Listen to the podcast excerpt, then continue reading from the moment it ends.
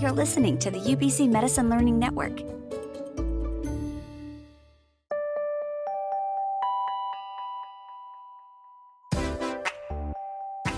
You're listening to Metamorphosis, a podcast designed to help medical students navigate their medical careers. My name is Sarah. On today's episode, I'm chatting with Dr. Hawley, a palliative care physician who is the medical director of the BC Cancer Provincial Pain and Symptom Management Palliative Care Program, clinical professor at the UBC Department of Medicine, and head of the UBC Division of Palliative Care. Dr. Hawley, thank you so much for joining us on today's show. To start, can you share what is palliative care and what was your path to becoming a palliative care physician?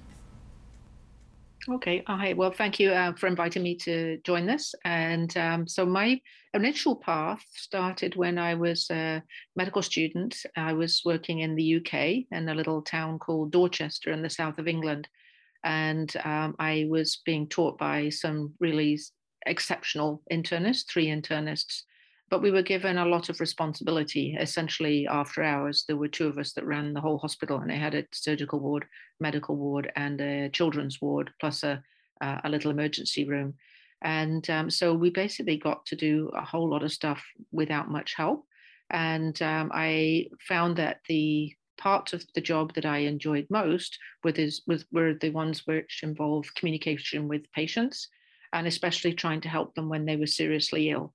Um, so as I went through my subsequent training, I sort of gravitated towards um, those kinds of, of opportunities. And um, so it was a natural fit for me when they invented palliative care because it didn't really exist then. Shows how old I am. so currently you work as a palliative care specialist at BC Cancer and you are the medical director of the Provincial Pain and Symptom Management Palliative Care Program. What do you do as a palliative care physician and how do you spend your time? Well, my palliative care role is slightly different at BC Cancer to that of um, a lot of other palliative care physicians because I'm not doing care in the community. I'm not doing home visits. Um, I'm not going to long term care facilities. Um, and I don't work in a hospice or on a palliative care unit. So my inpatient palliative care practice is with an inpatient acute oncology unit, as well as the majority of my time being in ambulatory care. Also, my model of care is um, the bow tie model, which hopefully many of the um, students and people listening to this today will be familiar with. But it includes the possibility of survivorship. So, about a third of my patients I'm seeing in the survivorship context, uh, where they've had cancer and uh, they're living with the consequences. Um, often people don't bounce back to normal just because their cancer is being cured. Often they have really significant um, symptoms that persist, as well as psychological and, and social adjustment issues. So I do a lot of the survivorship. I do a lot of concurrent disease modifying care alongside palliative care. Uh, and I also um, see a number of people who have advanced disease and who are transitioning towards end of life care. So it's about one third of each of the three categories. Um, so in my week, I work part time at BC Cancer. I have one day a week, which is supposed to be for provincial administration. So I, I lead the um, the medical leader of the team. So I have to attend quite a lot of meetings where I'm trying to essentially advocate for palliative care and the infrastructure that's set up to support um, healthcare professionals to look after patients is, is functional. So there's the administration, and then my, my clinical role, which is 0.5 FTEs, so two days a week, long days, plus on call one in three at the moment. Um, so a fair bit of callback. Um, and then the other two days of the week, I uh, have a position at the UBC Division of Palliative Care as the division head. And so that's primarily being um, an advocate for good teaching, uh, both at the undergrad and postgrad levels. Um, so, in terms of what actual work palliative care involves, um, when I'm with patients, the first part is primarily symptom management, and a lot of it is pain management. And I'm the sort of tertiary, tertiary referral sort of clearance house for all the difficult cancer pain syndromes. So I, am the one that has to approve funding, for example, for intrathecal infusion pumps or spinal cord stimulators. Um, I do the referrals to neuro, the neurosurgery department for consideration of cordotomy. Um, and I do quite a bit of work with lidocaine infusions, which is not um, generally available easily in many other centres, certainly not for ambulatory patients. So um, I do. I don't do a lot of routine basic symptom management. I have, you know, people that do that. They they give me the difficult ones. Uh, but I do enjoy the, the communication and the, the contact with the longitudinal relationship with patients. Often I will continue to follow people even after they've um, been stabilized if they were really tough to get sorted. So, number one is symptom management. Um, number two is the advanced care planning, um, communication, coordination, making sure that um, people's goals of care are mutually understood by the providers and the patients, and having the more difficult goals of care or advanced care planning discussions. So there's clinical care with symptom management, there's um, the communication, and then the last one is the coordination. So trying to work with the, um, the different health authorities and with the um, community organizations so that there's a sort of a, a, cradle to grave type of uh, approach where no matter where, where a patient is in the system, they can still access quality palliative care. So there's quite a lot of meetings I have to go to for that as well. I spend a lot of time on Zoom. Clearly, you have a very diverse week. What do you enjoy most about your work, and what are some of the challenges? Um, I, generally, I enjoy most of it. I, even some of the meetings I quite enjoy because it can be satisfying when you can change things. I think when you when you start out in clinical practice, uh, you know, as, as a graduating medical student, the first and correctly the most important thing that you need to focus on is clinical skills. Like you have to be able to do the job. You have to be good at it. You have to be able to you know know about the illnesses. You have to be able to diagnose them. You have to be able to talk to patients well um, and, and provide good quality care. And i think for the first few years out that's all i focused on. You know i just wanted to be as good as i possibly could at looking after patients. And then as you get older and you become aware that you kind of know as much as anybody else does about your particular field um, once you realize that there's stuff you don't know because nobody else knows it like it's not the imposter syndrome well somebody must know. So just i just have to work harder or study harder to, to be able to do this you realize that no there is stuff out there that nobody knows how to do um, and so then you have to get into research um, and then you realize that other people know less than you so you need to teach because you, are not going to be around forever to make sure people get good care. So, in order to give people good care, you have to teach. Uh, whether you enjoy teaching or not is irrelevant. It's an obligation uh, because you you can't look after everybody yourself. So, I think that's that tends to be what happens with a lot of academics who've come from clinical pathways, like they didn't start out as academics. Um, is that you, you realize that research and teaching are essential in order to be able to deliver quality care. Um, so I'm not sure I've answered the question there, but um, in terms of enjoyment, I enjoy all of it. I mean, I still love a really great clinical consult, like a new consult that comes in, where it's something that I can say, I know about this, I, I can diagnose this, I can fix this, um, and I can communicate it to the patient, and I know they're going to feel better. That's extraordinarily satisfying. Um, and, and I hope I'll never lose the, um, the the thrill with that. Um, but it's it's also quite satisfying to see something like see a, a, trainee that you've had come through as a resident and do a really good job with a patient. Uh, that that is also really satisfying, and and get having a clinical trial get published and people actually say, I reference this because I changed what I did because of this. You know, that's it's really fun. You kind of touched on this at the very beginning, but you mentioned that palliative care didn't really exist when you were a medical student. So, looking to the future, how do you see the field of palliative care evolving?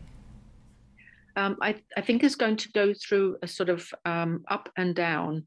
Um, at the moment, we're still in the stage where we we we have knowledge, but we need to do more. So we need to do more research. Um, we need to be better at actually what we do. Um, so we're in the sort of early development stages of some of the the skills and the, um, the, practices that we that we use. But I think then there'll be a period of time where it gradually becomes normal, uh, and then everybody will be trained as medical students and, and residents, and and with CME that it, delivery of good palliative care will be something that's just considered good medical practice. Um, like it's not specialist anymore.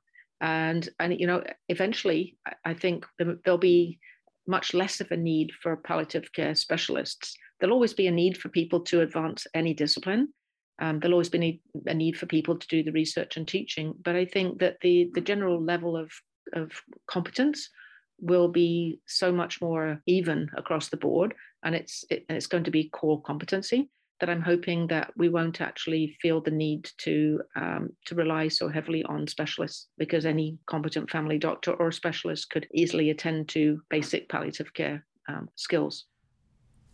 That so beautifully segues into my next question. A lot of students won't end up in palliative care.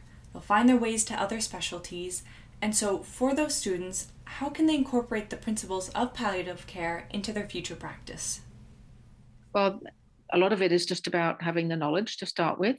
Um, so, you know, reading appropriately, um, making sure that palliative care parts of the curriculum that are delivered, and there's not very much, I have to say. It's better than it used to be, but it's still really quite quite weak. Um, there's not a lot in the curriculum.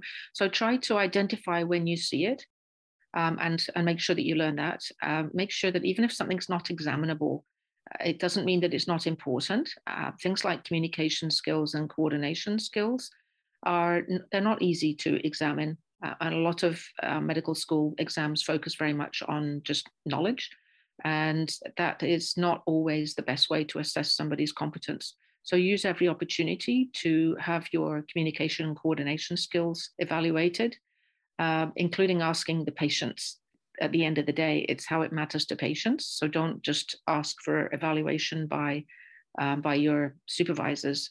Ask your patients when you when they're going home from hospital. For example, if you've looked after them when you're their resident on CTU um, or a student on CTU, say, tell me about your experience during this admission. What was good? What was bad? Could I have done anything differently to have made your experience less difficult or or whatever? Um, so including the, the patients as informants uh, for your future practice is probably the, the most important thing to do. I mean, patients are people first and patients second. Um, so really thinking about that. And then the other thing is try, trying to take any opportunity that you have um, to interact with palliative care specialists and watch them. For example, if, um, if a palliative care physician comes to your ward and does a family meeting on one of your patients, sit in with them and don't just be looking at you know the patient and the family be thinking what how is this physician approaching this? What did they do? What worked well? What would i have done differently if i was doing it? Uh, because none of us are perfect and you, you, what we want you to do is pick all the best bits from all the people that you work with so you can form your own practice and your own style uh, which is hopefully a, a, kind of best of everything you've been exposed to with a little bit of um, of your own personality embedded in it as well I know something else quite important to your work is that you have a very team based approach. And so, one example of this is that you created an interdisciplinary conference with colleagues from interventional radiology, orthopedic surgery, anesthesia. What inspired the creation of this conference, and why is collaboration so important to your work? Well, again, this is this is not something that I set out to do.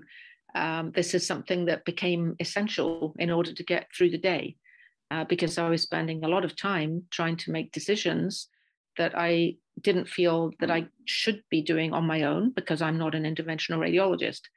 Um, and I needed an interventional radiologist basically with all my patients that I was thinking about a procedure on, because it wasn't like I could order the procedure, have them see the patient, and then give me feedback, because it doesn't work like that. I, I, didn't even know what to order. Um, so I needed to talk to them so that they could get the clinical information to make their best decision about what would be most appropriate from the technical perspective. And I need them to tell me what they could do to see how it can contribute to their clinical situation. Um, so, you know, just because you can do something doesn't mean you should do something. So I'm the one that has the information mm-hmm. about the patient's goals of care and their prognosis and their function, you know, what's important to them. So it just became essential that all the people involved with the patient met up and talked about them in one place at the same mm. time so that we could come up with a plan all together. Otherwise, you, you have thousands of emails and whole patient is going to see multiple different people getting different information from all of them and uh, you know half the time they're dead before they get a decision made you know so it's it's it just it's a real time saving device um, if you can get everyone together you can come up with a decision and a plan and then off you go so, on top of your clinical and administrative responsibilities, you're also a researcher, and you're currently leading an investigator initiated clinical trial looking at the use of medicinal cannabis for cancer related symptom management. Mm-hmm. To provide some context, can you just describe the current place of cannabis therapy in cancer care? Right, so at the moment, uh, the medical role for it is in symptom management. Um, there is some evidence, though it definitely needs to be beefed up, hence the need for doing the study. Uh, but there is some evidence that at least THC containing products can be beneficial for cancer related nausea and anorexia, and that balanced mm. products with THC and CBD one to one mix um, can be helpful for cancer related pain. But that's about the limit of it. And yet, what's happening in real life is that probably half of my patients in the pain and symptom management palliative care clinic are taking cannabis based products for one reason or another. Some of them are taking them appropriately for management of nausea or pain, but some of them are taking them for, for other symptoms for which the evidence base is very slim, like um, anxiety and sleep disturbance. Um, and um, a lot of them are taking products which are not the ones that have actually been studied in the pain and nausea role. Um, they're taking things that weren't available when those studies were done, particularly CBD. And there's quite a lot of, of marketing of high dose CBD. Um, so, quite a few patients are taking that thinking that it's like medical cannabis that doesn't get you high. Uh, but it's not, it's a completely different product. CBD and THC do completely different things. They're like two completely different drugs. When you put them together, they do better we think, uh, but we don't know enough about how much of each one you need for each particular symptom. And there's also a lot of other stuff that's in medical cannabis products, which hasn't had a lot of research yet, but a lot of them have significant potential for symptom management. So there's, it's, there's just really a, a, a dearth of, um, of actual evidence for us to base therapeutic recommendations with individual patients, which is what I'm hoping that the trial will do. Um, we're testing a high THC, a high CBD, and a one to one ratio for nausea, pain, sleep disturbance, and anxiety. But the other thing I should mention is that in real life, again, many patients are taking cannabis based products, particularly high dose CBD, in a, an attempt to try to cure their cancer. And that is currently not evidence based at all. Um, there is even some suggestion that um, heavy recreational users of, of cannabis, uh, particularly that smoke it, have an increased risk of some cancers, particularly testicular cancer and bladder, bladder cancer. So it's not that, oh, well, it's harmless, so, you know, why not do it? Um, it actually has potential for harm as well. It can also interfere with some of the immune therapies, which are now uh, proving to be quite, you know, game changers in modern oncology. And the immune therapy needs to have full function of the immune system in order to kill the cancer cells. And if you take something like CBD, which is an anti inflammatory or has an anti inflammatory effect, um, then you might minimize the uh, strength of the immune response to the cancer, basically sabotaging it. And there is but good clinical trial evidence that the response rates for immune therapies in patients who are using cannabis either recreationally or medically are reduced, though the first study didn't show an impact on survival. Uh, but I would think it, uh, it like it makes sense if you're not responding as well that it will have an impact on survival. So it's certainly not harmless, and in some situations uh, may be harmful. And I think it's something we need to wait a long time before we actually uh, make any recommendations to patients on, other than at this moment avoidance in terms of cancer treatment. You touched on this already a little, but what sparked the idea to start researching medicinal cannabis in the context of palliative care? And this comes from patients. patients were asking me questions and I didn't know the mm-hmm. answer to them. And then I realized that nobody knew the answer to them. So, well, somebody's got to figure it out. Um, so I'm as good as anybody. I'll have a go. Um, so that's essentially what happened. I, I, have I had a couple of patients, one particularly um, who I remember a young man who um, is, is really admirable, um, living with a lifelong, life-threatening medical condition, which is painful. And um, I was trying to manage his pain with conventional medications, and, and he came and, and told me, he said, Pippa, you know what works better? It's this cannabis butter I've been making. And so he told me how he made it. And um, I learned about it as a result of him explaining how helpful it was. And then I was able to share that knowledge with other patients.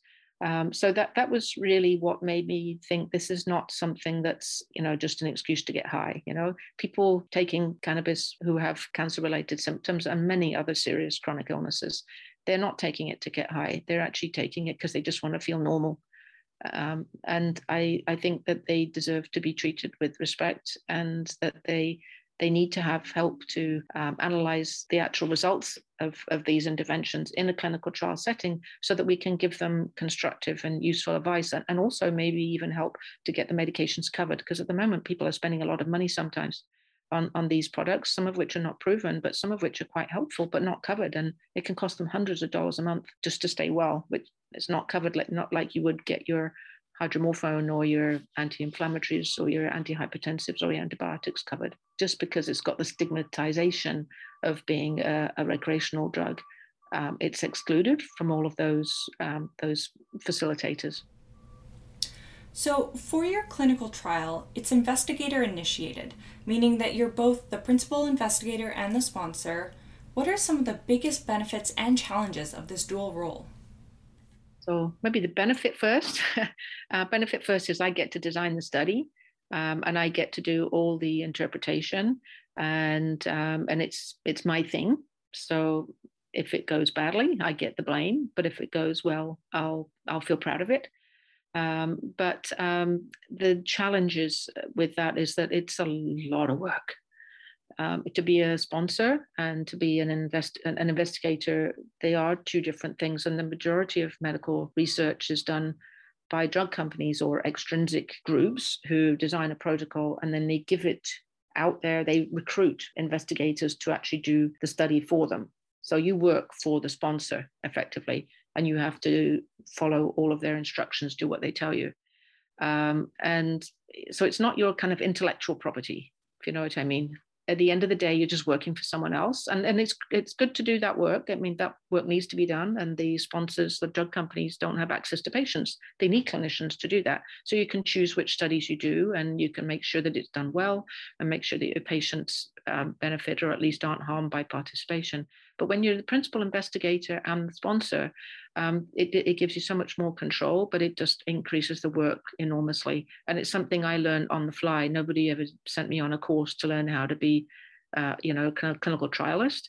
I, there were some online modules I could do, but frankly, they were very dry and um, not that helpful.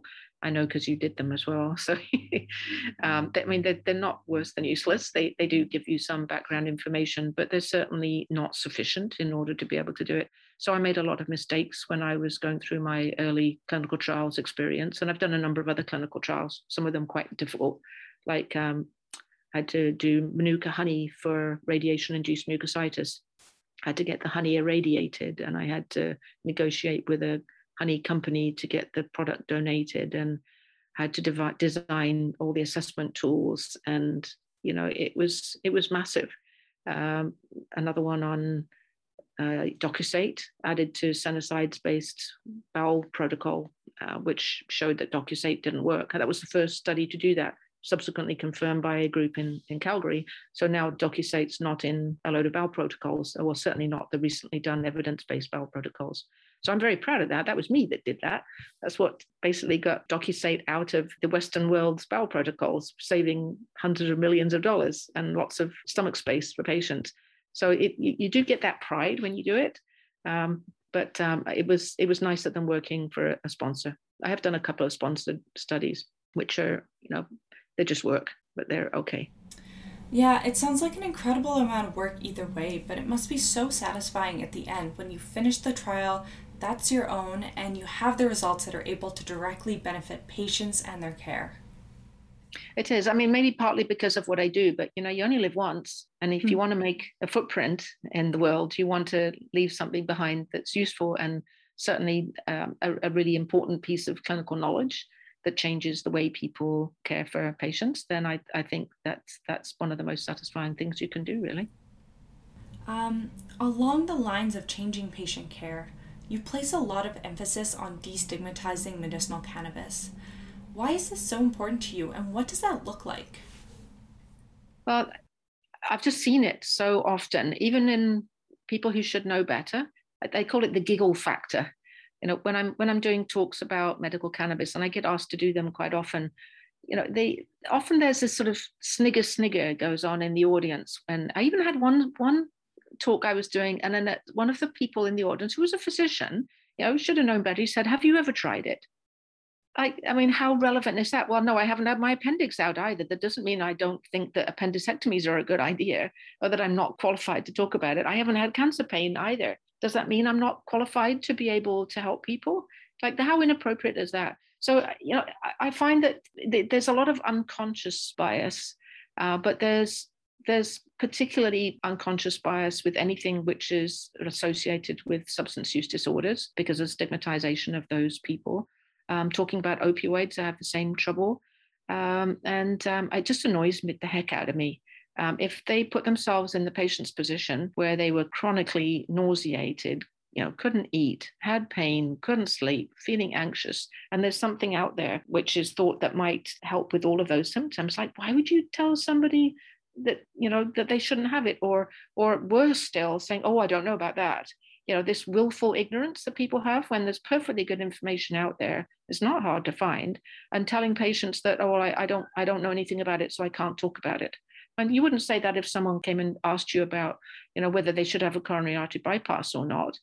You know yeah they're not an interventional cardiologist they don't know the first thing about coronary artery bypass but they're still going to tell their patients yeah this is a good idea if you've got blocked coronaries you know, and they wouldn't feel weird about it. There's so much weirdness about medical cannabis and opioids um, that I, I just feel that people should be aware of their biases and, and how they affect the patients because patients get terribly upset. They feel really bad. They, it affects their self image and it makes them feel dirty when they've been treated like that by somebody who should be helping them.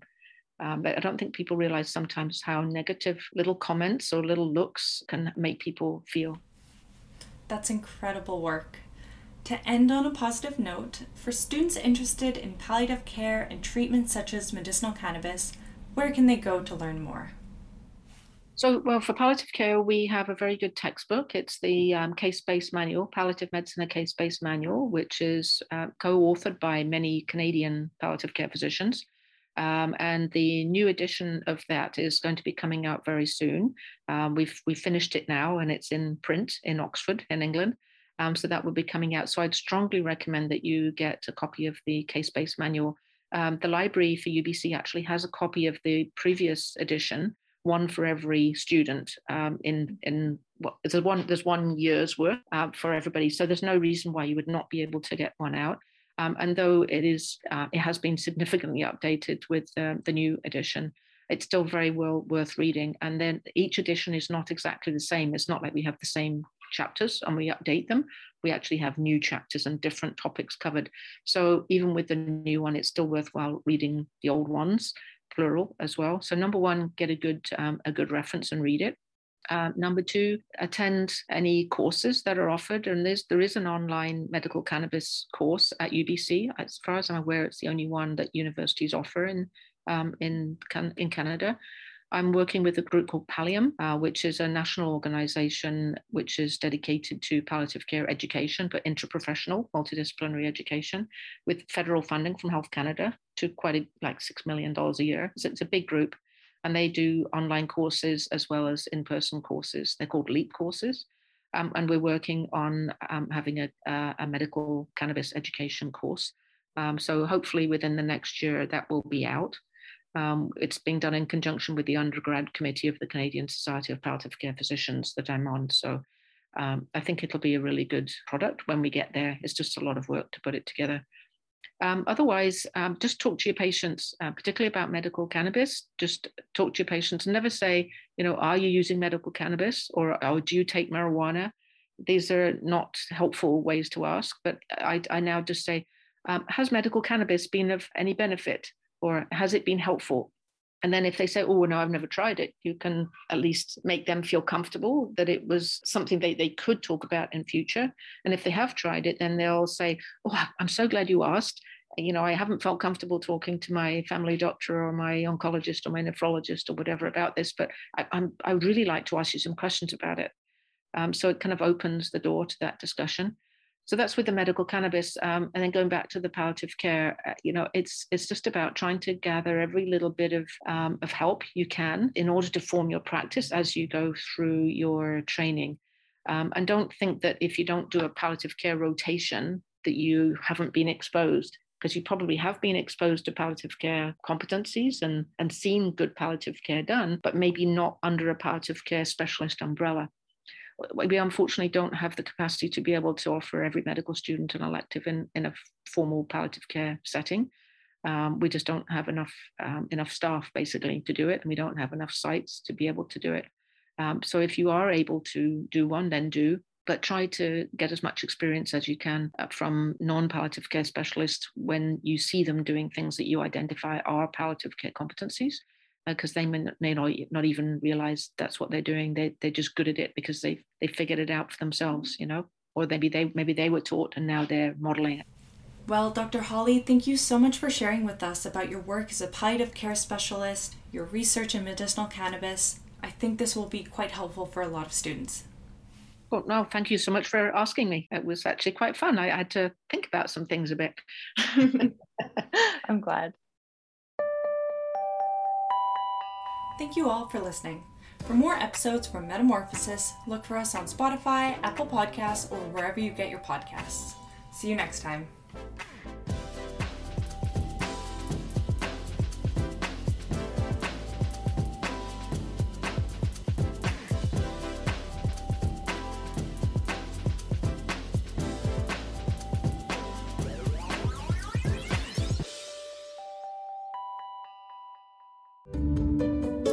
Has been a presentation of the UBC Medicine Learning Network.